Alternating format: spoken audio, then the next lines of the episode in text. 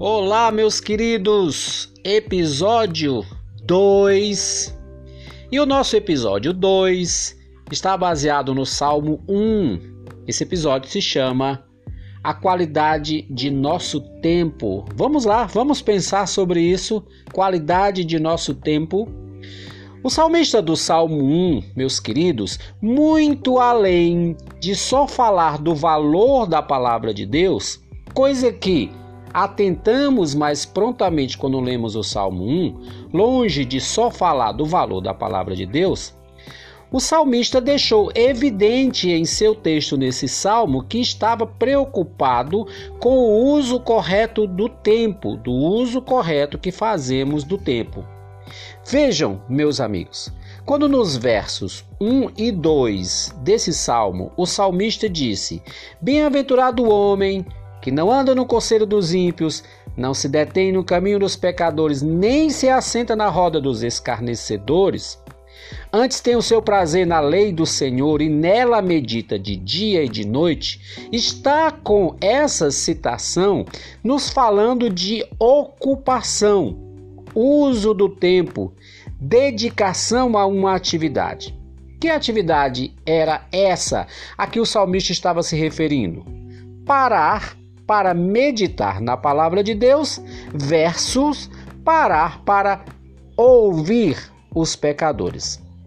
Ambas as atividades envolvem o uso correto do tempo. Também é evidente, meus queridos, que o salmista está falando do envolvimento com os pecadores nesse salmo no sentido negativo que é uma associação para o que é contrário aos mandamentos de Deus, à lei de Deus. Porém, eu quero chamar a sua atenção para que nem todo envolvimento que temos com os pecadores é algo ruim. Nós vamos aos estádios onde os pecadores estão, às escolas onde eles estão, às festas ao comércio, ao teatro, às festinhas de aniversário, às corridas a pé, a, aos jogos de futebol, uma infinidade de acontecimentos e encontros que estão lá os pecadores. Mas, mas precisamos nos lembrar quanto do nosso tempo estamos dedicando a esses encontros e quanto do mesmo tempo estamos dedicando à comunhão com Deus. Queridos, de modo simples, Deus decidiu que nossa comunhão com Ele ocorre por vários meios, mas Ele destaca o estudo dedicado da Sua lei como um meio de ter comunhão com Ele. Aliás, meditar significa exatamente isso: dedicar-se ao estudo, tirar lições da palavra de Deus para, em seguida, aplicar na vida.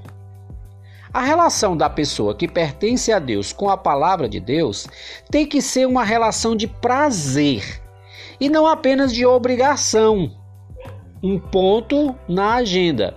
E obrigação aqui eu falo no sentido de um dever que, se não realizado, incorrerá em punição. A relação do crente com a palavra de Deus é tão espontânea, é tão natural que se torna um prazer. O prazer do crente em separar tempo para meditar na palavra de Deus deve estar acima de qualquer compromisso social, por mais prazeroso que esse compromisso possa ser. O tempo dedicado com prazer ao estudo da palavra de Deus regula os nossos comportamentos sociais e nos confere bênçãos. O salmista, se referindo ao homem que medita na palavra de Deus, ele diz no versículo 3: Ele é como árvore plantada junto à corrente de águas, que no devido tempo dá o seu fruto e cuja folhagem não murcha. Ele está descrevendo o homem que com prazer medita na palavra de Deus, que usa bem o seu tempo. em todos os sentidos, mas especialmente para meditar na palavra de Deus e para os compromissos com Deus, os compromissos espirituais. Mas eu quero chamar a sua atenção para o seguinte: o crente não foi chamado para ser um esquisitão, um eremita, um cara que se isola, que não se relaciona com ninguém e vive apenas para ler a Bíblia e para os chamados compromissos espirituais, que é ir à igreja, pregar o evangelho, se envolver em orações, enfim, essas coisas mais voltadas ao espírito. Não, o crente não é chamado para ser um esquisitão, um eremita que vive nos desertos da vida.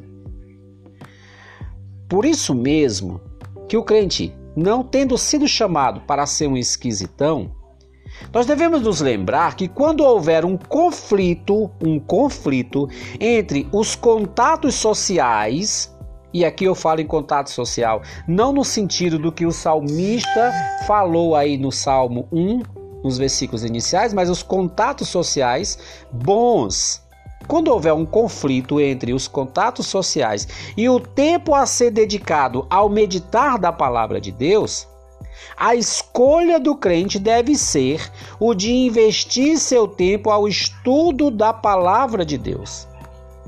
Pois esse compromisso é uma atividade social, só que com um ser soberano, todo-poderoso e perfeito que acrescenta com isso qualidade à nossa vida.